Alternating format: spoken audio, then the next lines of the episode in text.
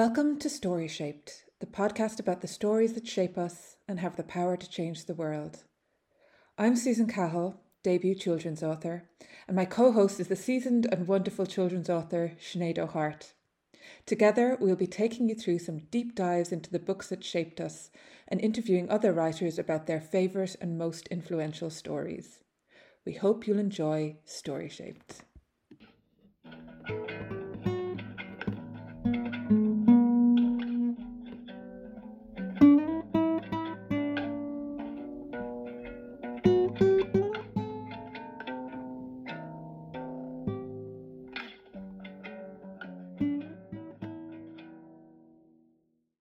So, welcome again to another um, episode of Story Shaped Podcast.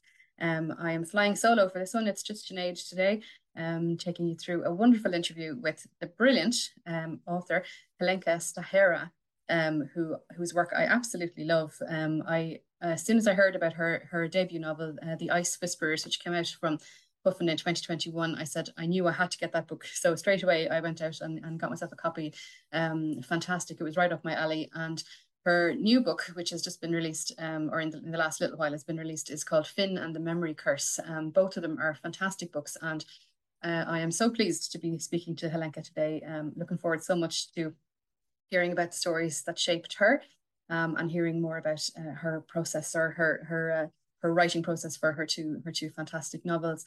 Um, so, as I said, her her her debut novel was uh, The Ice Whisperers, uh, Puffin 2021. Um, Finn and the Memory Curse came out from Puffin in 2022. Um, Helenka lives in Bristol with her family and grew up in a yellow brick house in the woods with her British mother and Polish father. Um, and she is a graduate of the prestigious MA in Writing for Young People at Bath Spa University. And we are we are extremely honoured and privileged to have her here today on Story Shape podcast. Um, so welcome, Helenka. How are you doing today? Thank you so much, Sinead. I'm just delighted to be here. Thanks for asking me on. That's great. I'm really, really glad that you said you, you would come on and that you were available to come on. I'm really looking forward to speaking to you because I loved your books so much. I, I just think they're fantastically accomplished and, and really, really interesting.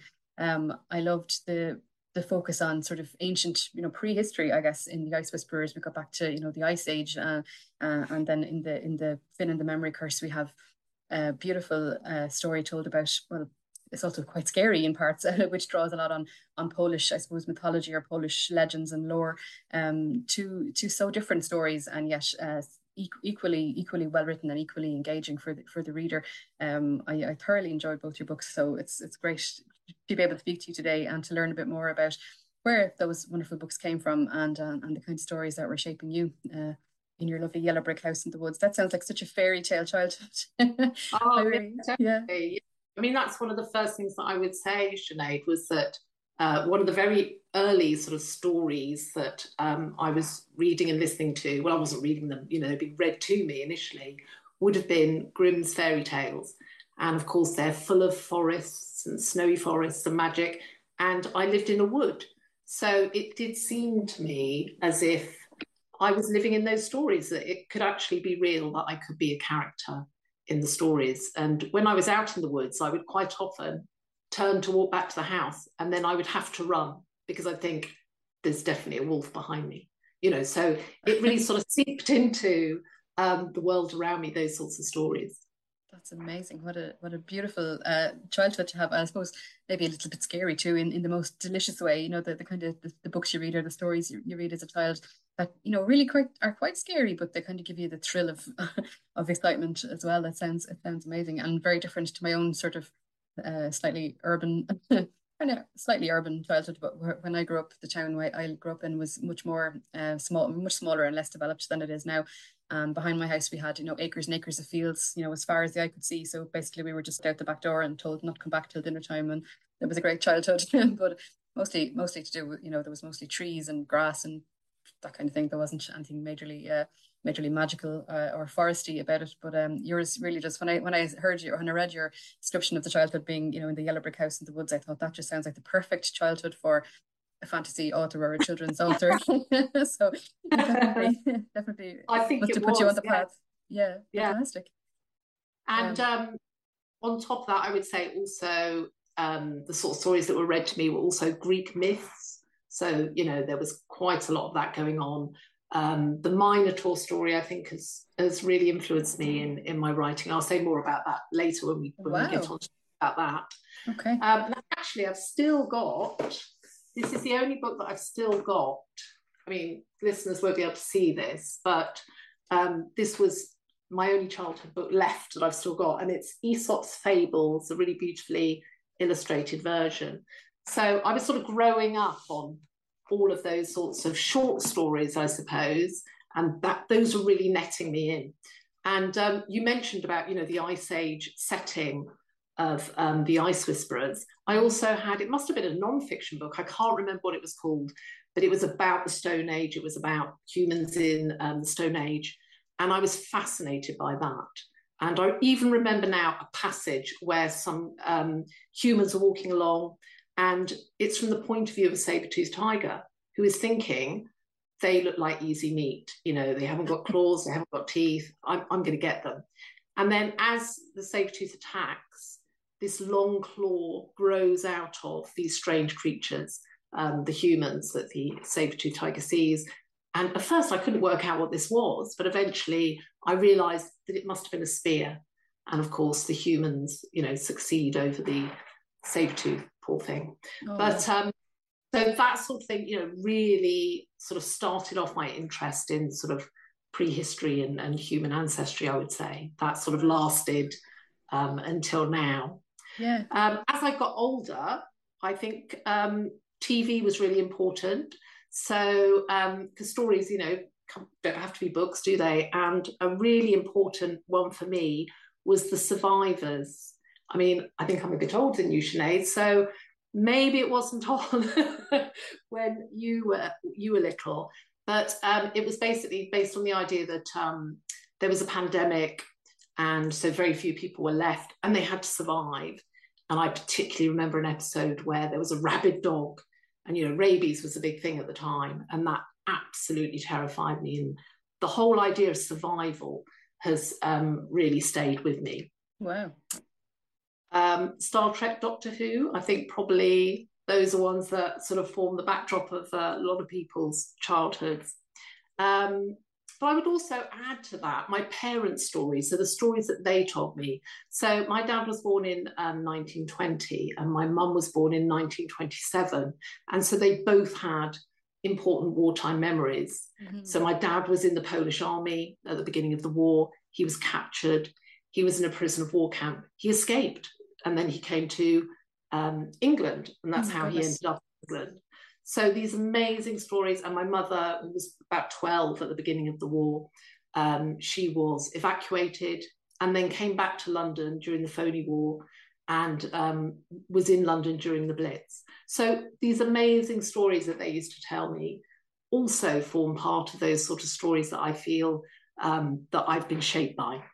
Wow! And, oh my goodness. Um, on top of that, I would add a sort of untold story. So I'm adopted, mm-hmm. um, and I was adopted as a baby.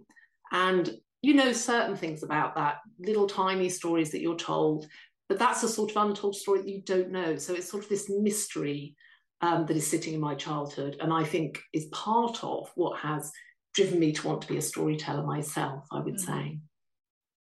Gosh, that's amazing. All of that is, and would you ever consider telling your parents stories? I suppose maybe they're too personal or whatever, but even a, a, story based around their their memories. They sound like incredible. Your dad is such a hero to have escaped a prisoner of war camp. That's an amazing story. I would love to tell a story. Yeah, I yeah. think I would. But I think I'm more likely to tell an evacuation story. Sure. Um, just because it would be a lot easier to research. I mean, my father died when I was ten, so you know those stories. It's kind of lost me really to really delve down into um, what happened. Um, whereas I think with evacuation, you know, it's readily available sort of material on that. Sure. And um, my mum only died very recently, so I know her stories much better because you know I was much older. Um, the other thing that I would say about being story shaped is that I get the feeling that everybody is story shaped, mm-hmm. and that um, that we're sort of hardwired. Our brains are hardwired to respond to stories. Um, and even if that's not true that we're hardwired, we learn it so quickly. If you look at babies playing, they're learning about cause and effect right from the start, aren't they? Um, and that's kind of the, the center of stories.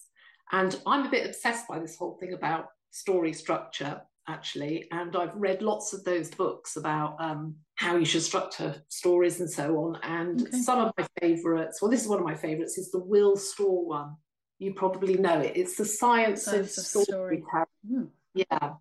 And there's just a little bit in the flyleaf, which I'll just read. This is what he says um, about stories.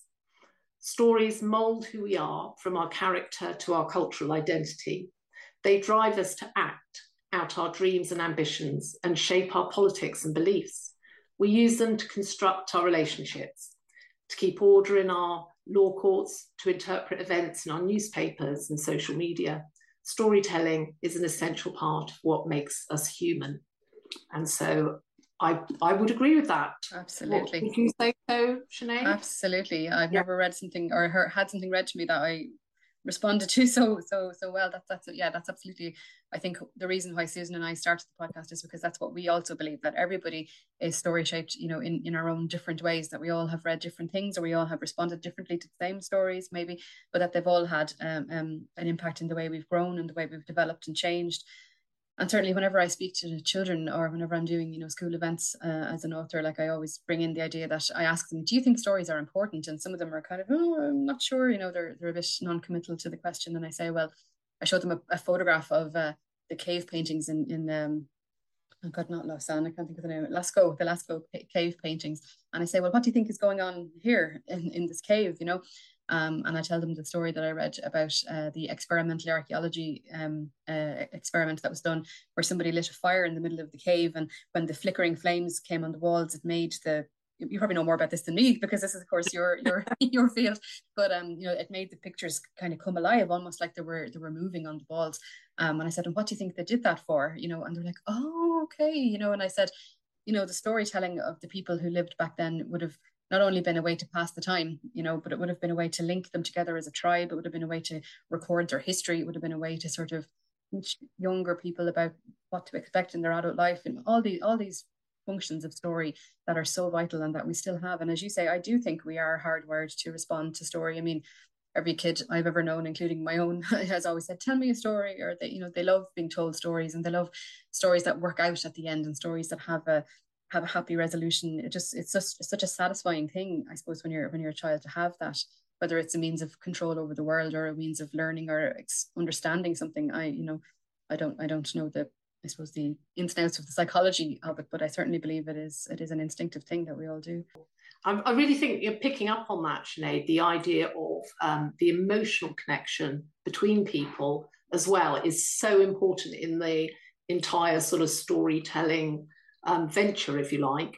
Um, and I've got a couple of stories about that, really. I mean, first, first off, it seems to me that um, being read to by my parents every night mm-hmm. was so important in making me enjoy those stories. You know, that feeling of closeness, you're sort of cozy, sitting in bed, the regularity of it. It was just wonderful. And I think that really helped me to sort of bond with those those early fairy tales and so on.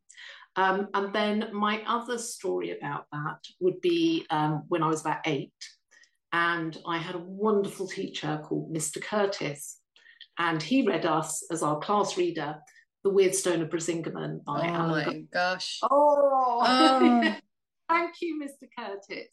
Um, I mean, what a, a gift! One... What a gift from that teacher! Amazing. I mean, it's such a wonderful story, isn't it? But mm-hmm. also, I already had a connection with Mr. Curtis because in the year before, um, I'd been in a teacher's class. She was probably very nice, but her teaching style was you go to this sort of wall of plastic wallets, you choose an activity card, you do it by yourself. Mm. And that and Mr. Curtis was entirely different. And you know, he was full of creativity, and we did lots of creative whole class activities. Um, he was really into birds and ornithology, which I was as well. So I felt this really strong connection to him. And then he read us this wonderful story. And I do feel, I think that was probably the first novel that was ever read to me. And I do feel that, that was the moment when I thought, that's what I want to do. I want to write stories like that. Definitely. Well, you and I have something very profound in common, which is that Alan Garner has shaped us as authors because it was his book Elidor, uh, which we I did our first our first story shape podcast episode on. I don't know if you've listened, but um, um maybe uh, listeners to the podcast will remember a few weeks ago Susan and I discussed that book in detail because when I was when I was about seven, I received a copy of Elidor and I read it and it changed my life profoundly. Really, really, I give it such credit for putting me on the path I'm on now. So and also, I mean, and then I went on to read, you know, The Weirdstone of Brisingamen and and The Moon of Gomrath and Alan Garner's other books, and I just found them, I found them equally as amazing. But Elidor is the one for me that sort of yeah. sticks like a like a pin in my life. You know, it's kind of this is where you started. You know, um, so that's that's incredible that a teacher was good enough to to read that book to you. And uh, wow, gosh, Mr. Mr. Curtis, I I salute you. Curtis, amazing. Wow. Yeah. yeah. I mean, I, I listened to um, half of your podcast about Elidor, and uh, halfway through, I suddenly thought, I'm just going to read it first, and then I'm going to. Oh, okay. was a bit spoilery. I was really getting into it. I just want to read it now. I'm going to go and do that first before I hear the rest of it. Sure. Um, I do have another story actually about the emotional attachment to um, a story because uh, to me, Finn and the Memory Curse feels a bit like Oliver Twist with vampires and ghosts. The Marr Stump character is a bit like Fagin. And um, actually, I'm, I'm not a big fan of Dickens, I have to say. Neither am I. Um, I'm, so I'm not a big fan of it. But um, when I was about eight, we did a musical version of it at school, and I was one of Fagin's boys. And the person that played Fagin was our drama teacher's boyfriend, and we loved him. He was such a charismatic chap. And um, in in the play. So he sort of would come in and say right what have you stolen today boys? And everyone you know said i've got a silk handkerchief or a, a watch or whatever. And when it got to me i had to say oh i'm i'm stolen anything fagin sorry. And then he told me off. Um, and every time I burst into tears, he would say, "No, no, no, we're acting." Very sensitive child. and I knew we were acting, but I liked him so much. I just found it so difficult um, that he was telling me off, even in a play. Um, and so again, I think I think on the night I might have hidden in the toilets and they'd come get me out sort of get on stage. I think I eventually did it.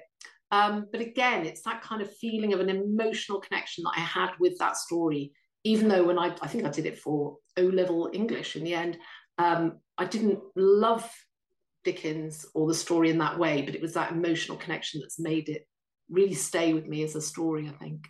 Right, very good.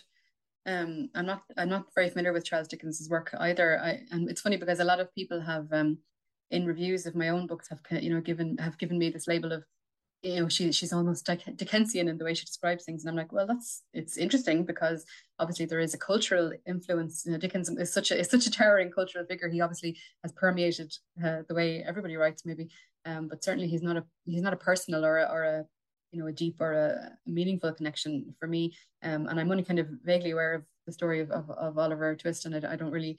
I'm kind of I know who Fagin is, but I don't think I I, I don't think I made I, mean, I don't I don't think I made the connection between him and Marr Stump when I when I read your book.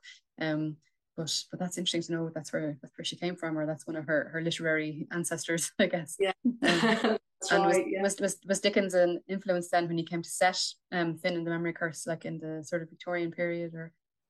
Well, I didn't realise that that's what I was doing. It was actually okay. only after written it that I sort of started thinking about um, the connections and so on, and realised then that I had that real emotional connection and was sort of telling that story to people about being yeah. in the play. Um, I think more just before that, actually, I had read um, a book called The Quick, which was about by oh, I can't remember her name, Lauren Owen, possibly. Okay. And um, and it's sort of about it's about uh, Victorian London with vampires.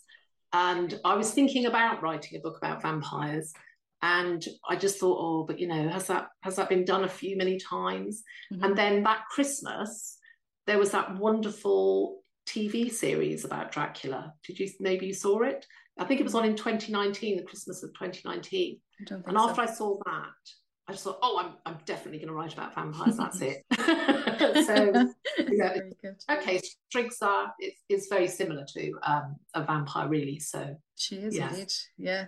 I mean, the, the character of your I okay, Striga, I, I hate say, I hate mispronouncing the word. I know I'm, I'm getting it wrong, but Um, she's she's an amazing creature. Um, I know it's it's based in, in real in real folklore from Poland, isn't it? The the figure of the Striga. Did you bring a lot of your own uniqueness to it, or is it is it closely related to the folkloric version of the Striga? No, I think I think I sort of I've sort of borrowed that from mm. um, British mythology, really. Um, yeah. In my mind, I was thinking vampire, you know, yeah. the whole time I was sort of writing it. Um, but there were just some lovely little bits from Polish folklore, um, such as um, when the Strizga comes out of the grave, they have two hearts and they leave one in the grave and have the other one with them in their body, and they have two sets of teeth, which I think actually I did yeah. include they did include that. That was amazing. That detail when she opens her mouth and you say she, something like she didn't, didn't have fangs, but she did have two sets of teeth, one behind the other. And I'm like, oh my god, that's worse than fangs. That's that's a really a really chillingly terrifying detail. Um, I, I loved the character um of Strizga, sorry, in in Finn and the Memory Curse. She's amazing. Um, and the the fact that you know the the, feed, the feeding on memories, I guess, uh, thing is is just such a clever and really chilling and very emotionally touching, I suppose, uh, theme in the story. Um, and she's genuinely scary. Genuinely is. I'm really glad you said that. Oh yeah. gosh, yeah, yeah. Quite scary, yeah. Um, she genuinely really scared me anyway.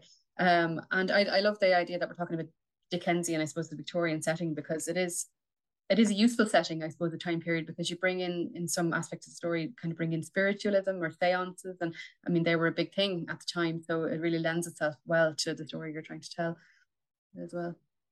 Absolutely. Um, so um, a, a, friend of a friend was actually doing a sort of um, photography um, exhibition about seances and ectoplasm and and so on. And you know, I heard about this, and that made me start thinking about it. And um, I was thinking that if, you know, when I go into schools with this, I will probably talk about the story with the girls and the fairies you know that they set up these Cottingley fairies is it yes yeah yeah. yes I'll probably do a bit of research about that and sort of bring that in mm-hmm. and perhaps talk about you know some of the ectoplasm and you know the ways that people are fooled by that is quite fascinating isn't it yeah. it's an amazing story the Cottingley fair the, the girls and the, the the lengths they went to to to make that uh, seem so real um, but speaking of research do you do you do a lot of research for for your books they see they seem to be such you know um, I suppose they're so real in the way that you describe things. They're, they're very easy to imagine. They're really visual in terms of the way you write.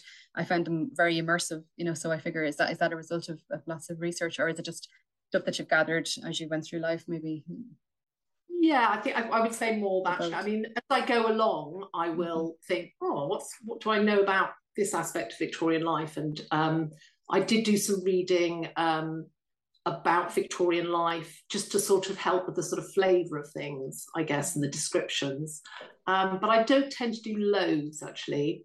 I mean, yeah, not tons of it, but specific little bits and pieces I will look up and things. It'll always be things like, was there gaslighting in, you know, yeah, when did um, Alice in Wonderland get published? Those sorts of little bits and pieces that you have to kind of get right, don't you? Yeah, to um, make it sort of make it make to make yeah. it sing off the page, I suppose. Yeah, that's true. Yeah. Um, and I suppose the questions that we sort of normally ask on, on the podcast, I mean, uh, some people have different answers to the stories that shaped their life in terms of their career choices and their dreams and their hobbies and stuff, as opposed to the books that have shaped their their work, as in their their creative work. Um, so do you have any books that you could pick that you would have said shaped your your life as it's gone so far, your career or your you know maybe stuff stuff you do in addition to your to your creative work or uh... um, I, I think just more generally the sort of drive to be a storyteller, um, which comes from you know hearing the Weirdstone of Brisingamen for the 1st mm-hmm. time. Um, that definitely did change my life actually because um, in my sort of early 20s, all, you know, all the time that I was a child, a teenager, into my early 20s, I was thinking, yes, well, what I'm really going to go and do is be a writer. Um, but, you know, things take over, don't they? So, you know, I had a baby and then, you know, I was a teacher, which was quite an incredibly busy career. And um, so I just didn't get around to it. It just wasn't time to do it. And then in my uh, mid 40s, um, I heard, I won't say who it was, but someone I went to university with got published. And I thought it gives you that feeling of, oh, wow, you know, someone I know has done that. It makes it feel like it's possible for you to do that as well, something you perhaps had started to think was impossible. Mm-hmm. Um, so that kind of, you know, really revved me up. And I, I'm not a, normally a risk taker, but on this occasion, I just left my job. I just thought, oh, I did the very same thing, and I'm I'm very like you. I'm not a risk taker, but I said, no, I'm going to go for it, and I, I did the same thing. did you? yeah, yeah, yeah, I did. Yeah, it's wonderful, isn't it? Actually? Amazing. Yeah. Well, I mean, you need you need support around you to do it. It wouldn't be something I would do without uh, having having a net. But yeah, it was it was uh, it was exhilarating, uh, and certainly yes. certainly certainly helped kickstart my you know, it really, yeah. really if, if you take that jump, you sort of have no choice. But right, I better get this work done. I better get this book deal, um, you know, or, or it's all been for for for nout. So um, it really was a, a kick in the pants, I suppose. yes, I mean, I was super naive about it actually. Oh, absolutely. We. I saved up some money, enough for about two years, I thought, and I thought, oh, you know, that's long enough. And actually, no, it isn't really, is it? Two years. Some people are very lucky, aren't they, to sure. get published in, in, a very short period of time. Um, but that didn't happen to me. But in you know, I was very lucky in other ways. So I'd just given up my job as a deputy head in school. Off I went, and it just happened that this part-time job came up at Bath Spa University, and um, I was offered it, and so it was perfect. So I could work part-time, and I could write, and also they did the MA in writing for young people. And as a lecturer there, you had to have a master's, which I didn't yet have. And they wanted me to do it in education but I um, negotiated and they let me do it in um, the writing for young people. Obviously, I still had to get on the course with some um, some pretty good work, you know, to hand in. Um, and that work actually was my first ideas around the Ice Whisperers, um, which I've been trying to write for about ten years actually. So it's it's take it took a long time to sort of really become what it was meant to be. I think I would have to say. That's amazing It's very similar to my own experience in a lot of ways too. Uh, my first book took, you know, 15 years, I'd say, or longer, 18 years maybe to, to kind of come to what it was meant to be. You know, it started off as something totally different, but I, I always had the kernel of it in my head all those years. But as you say, life got in the way and jobs and careers and whatever, um, until I just took the plunge and said, this is it. I'm going to have to have no regrets when I get to my my deathbed. We're going to just go for it. We're going to not look yes. back when I'm when yeah. I'm 90 years old and go, I wish I'd done that when I was young enough. you know, so I, do, I don't regret it for a minute. Um, no, and, and, I'm so glad I made that decision. You know, yes. there was just a little push that I needed from the universe to sort of make me um, take that decision. Um, but thinking about, you know, that's a very long period of time, isn't it, as well for you, those, you know, 18 years or for me, 10 years sort of focused mm-hmm. on one story. And I mean, over that time, um, lots of things about the story changed, but there was one bit that never changed and that I knew had to be in the story that was the heart of the story for me. And that was the um, the passages um, where they were inside the mountain in the tunnels in the labyrinth. And Bella, the main character, is sort of trapped in this sort of labyrinth with a monster. Mm-hmm. Um, and to me, you know, when I was thinking about preparing for school visits and, and for this, you know, how stories have uh, really influenced me, I could see how there was kind of a straight line going, and possibly even further back. I, I just don't know, but definitely from The Hobbit, which was one of the books that I loved when um, I was a child. And there was Gollum's voice in the darkness. Mm-hmm. And in my story, there are two voices in the darkness. There's vo- voices of Nort and Tron, who turn out to be the same person. But um, that was definitely really influenced by that. And I think yeah. there's a straight line from, you know, from The Hobbit and Tolkien to The Weirdstone of Brisingamen. Absolutely. Because there's just that amazing bit, isn't there? Or mm-hmm. I say bit, it's like a massive part of the book. So it is indeed. really, yeah. really long and, and so well sustained. And whilst mm-hmm. I was preparing for um, this podcast, I reread um, The Weirdstone of Brisingamen, which was an absolute pre- pleasure. And I counted the pages, it's about 60 pages um, in the story where they are inside the mines. Sure. And then there's, for me, it was the feeling that really stayed with me rather than the details of the story. Mm-hmm. And there's that really claustrophobic bit, isn't there, where there's sort of this incredibly tight tunnel. Yeah. Um, I mean, is there time for me to just sort of read a Absolutely. little bit? It's always time for Alan Garner on this podcast. Okay. Um, so both the children in this tunnel, for the first yard or so, it sloped downwards and then turned uphill, not sharply, but enough to cause acute discomfort at the bend.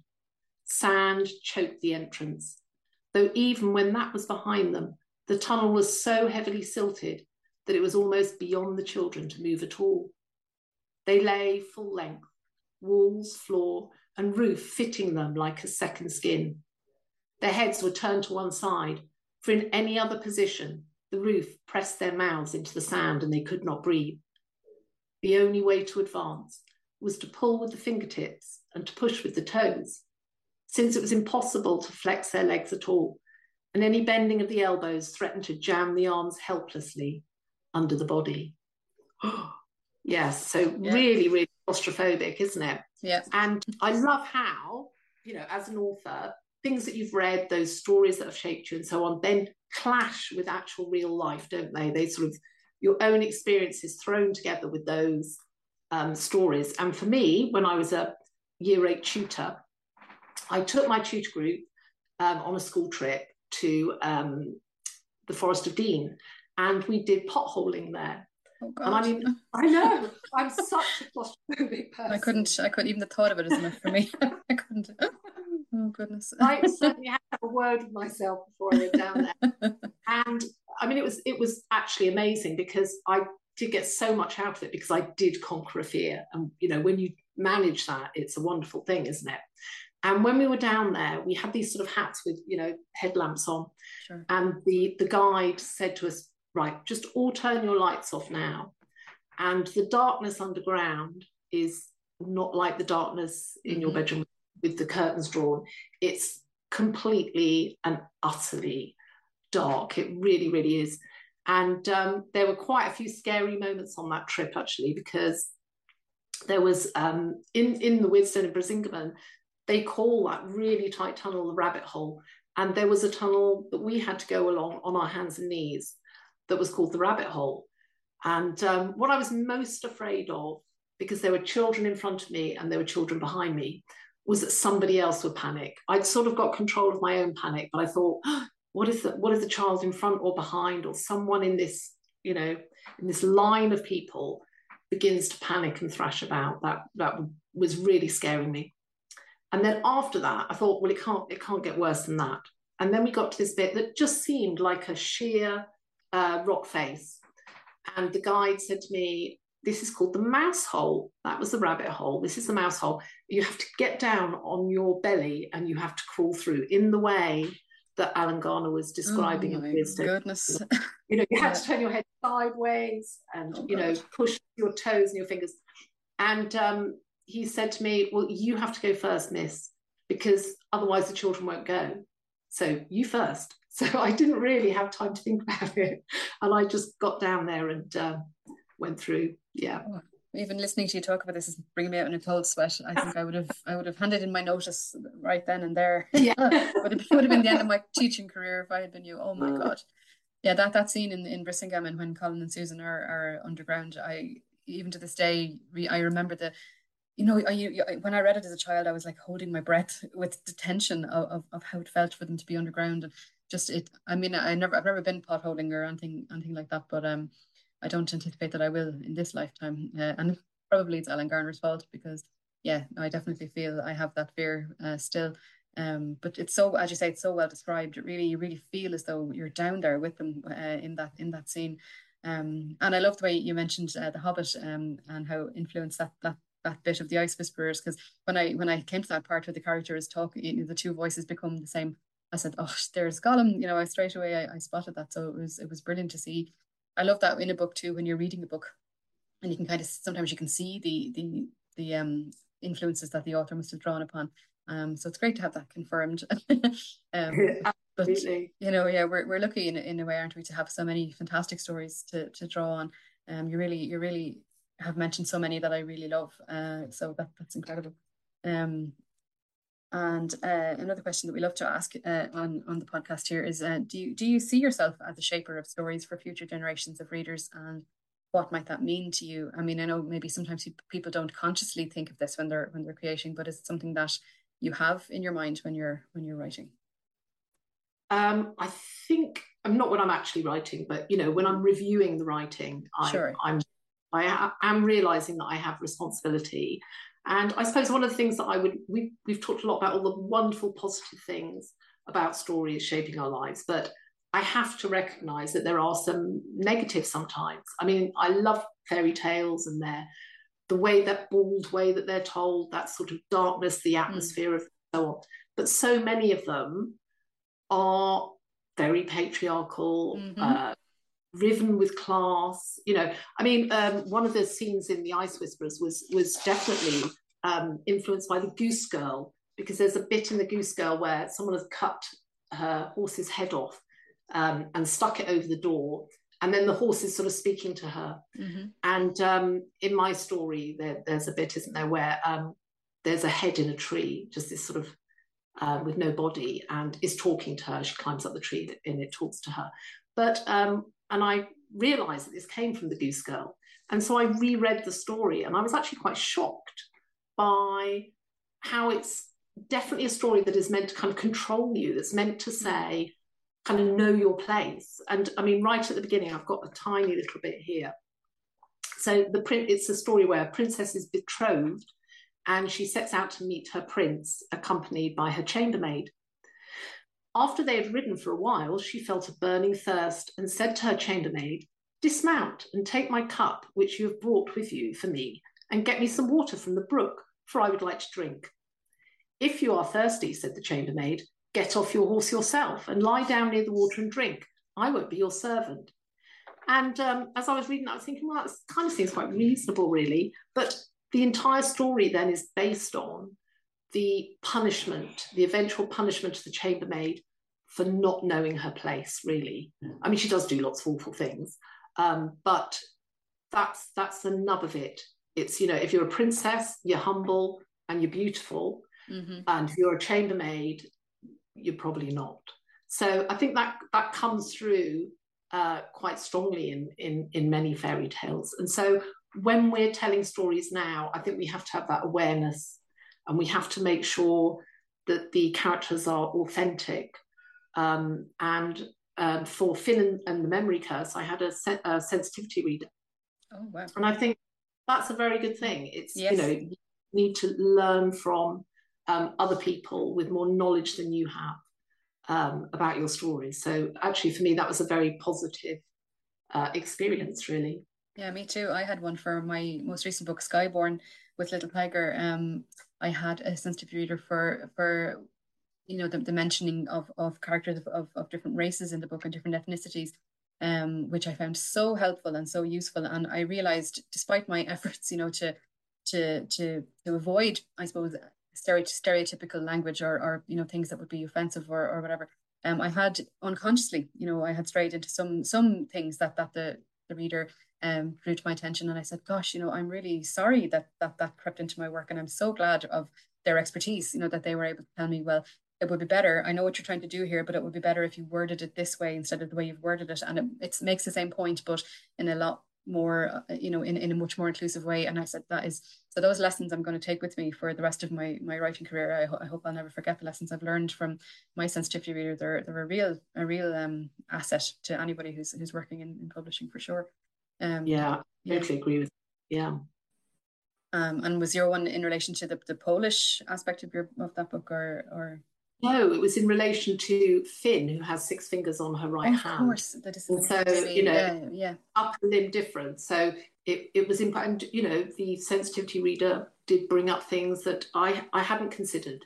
You know, and so yeah. it was it was a real learning experience for me, and um, the reader also pointed me towards other resources that I like might like to read, and so mm-hmm. yeah, it was it was great. It was it was a really good experience.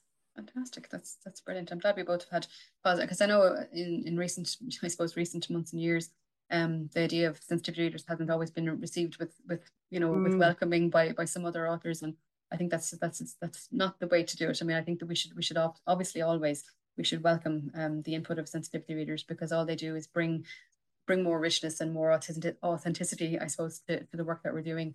Um, so I I for one am totally in, in favor. so so yes, uh, that that was, that was great. Um, I loved the way you described Fin actually, and and and her her six fingeredness and the the fact that it's like a, I suppose a, a characteristic of the family. So you know, um, it's not she she's not not the only person in the book that has that disability or That's that difference. Yeah. yeah, yeah, that's amazing.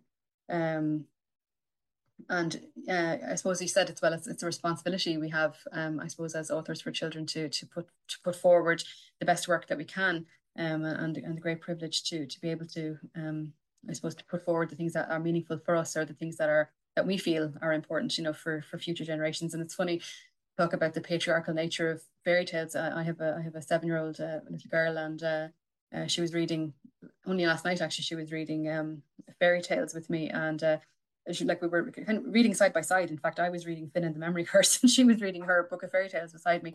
And eventually, she slapped the page and she goes, "God," she said, why can't the princess ever save the prince? and I said, you're absolutely right. You're absolutely right. Um, you know, and I know there is a there is a book out there. So I think it's called Gender Swapped Fairy Tales or some, something of, of that nature. Um, but I think uh, as soon as I can, I'm going to acquire a book of of uh, you know alternate fairy tales for for for my own my own girl. Um, to sort of give her that idea that there are there are fairy tales that do exist where the where the girl can can be the saving uh, the saving party as opposed to the boy.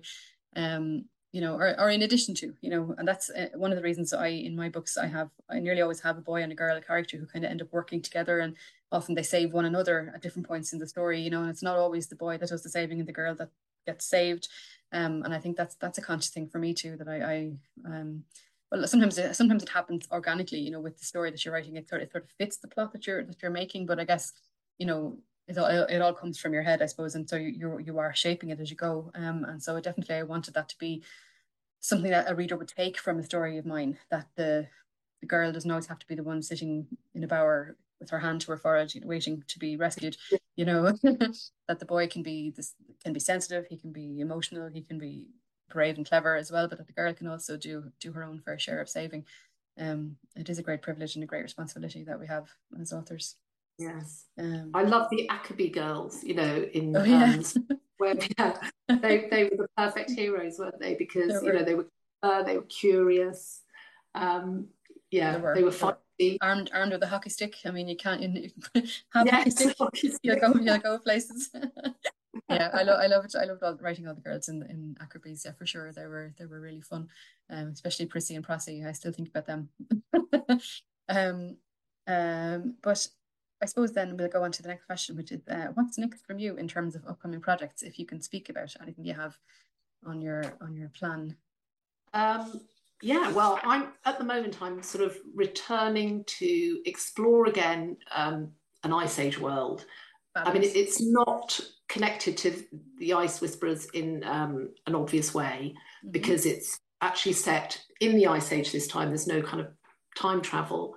Um, it's tentatively called Ravenheart at the moment, and it's oh, kind of exploring um, uh, sort of shamanistic um, things going on in the Ice Age. But again, it is about the idea of what would have happened when our ancestors met other human species. You know, would they have? I'm fascinated by this idea. You know, would they have fought? Would they have been friends? What would have happened? Mm. Um, to me, they tend to they tend to fight in, in my stories. Um, but it's it's something I am really fascinated by, and so returning to that world um, again with the kind of spirit world attached to it, I'm I'm very excited about doing that. Um, I've also in the back of my mind got an earlier manuscript that I wrote that I would like to rewrite, which is sort of um, it's probably more for teen rather than middle grade. Um, I recently read um, Alastair Chisholm's book, um, the Consequence Girl. I read that very recently. I'm going to read that. It, I loved his previous book. I yeah. absolutely loved it. And it made me think, oh, yeah, sci fi. Gosh, I really love that. And it made me w- want to revive that story um, that's sort of been sitting in a drawer for, for a little while.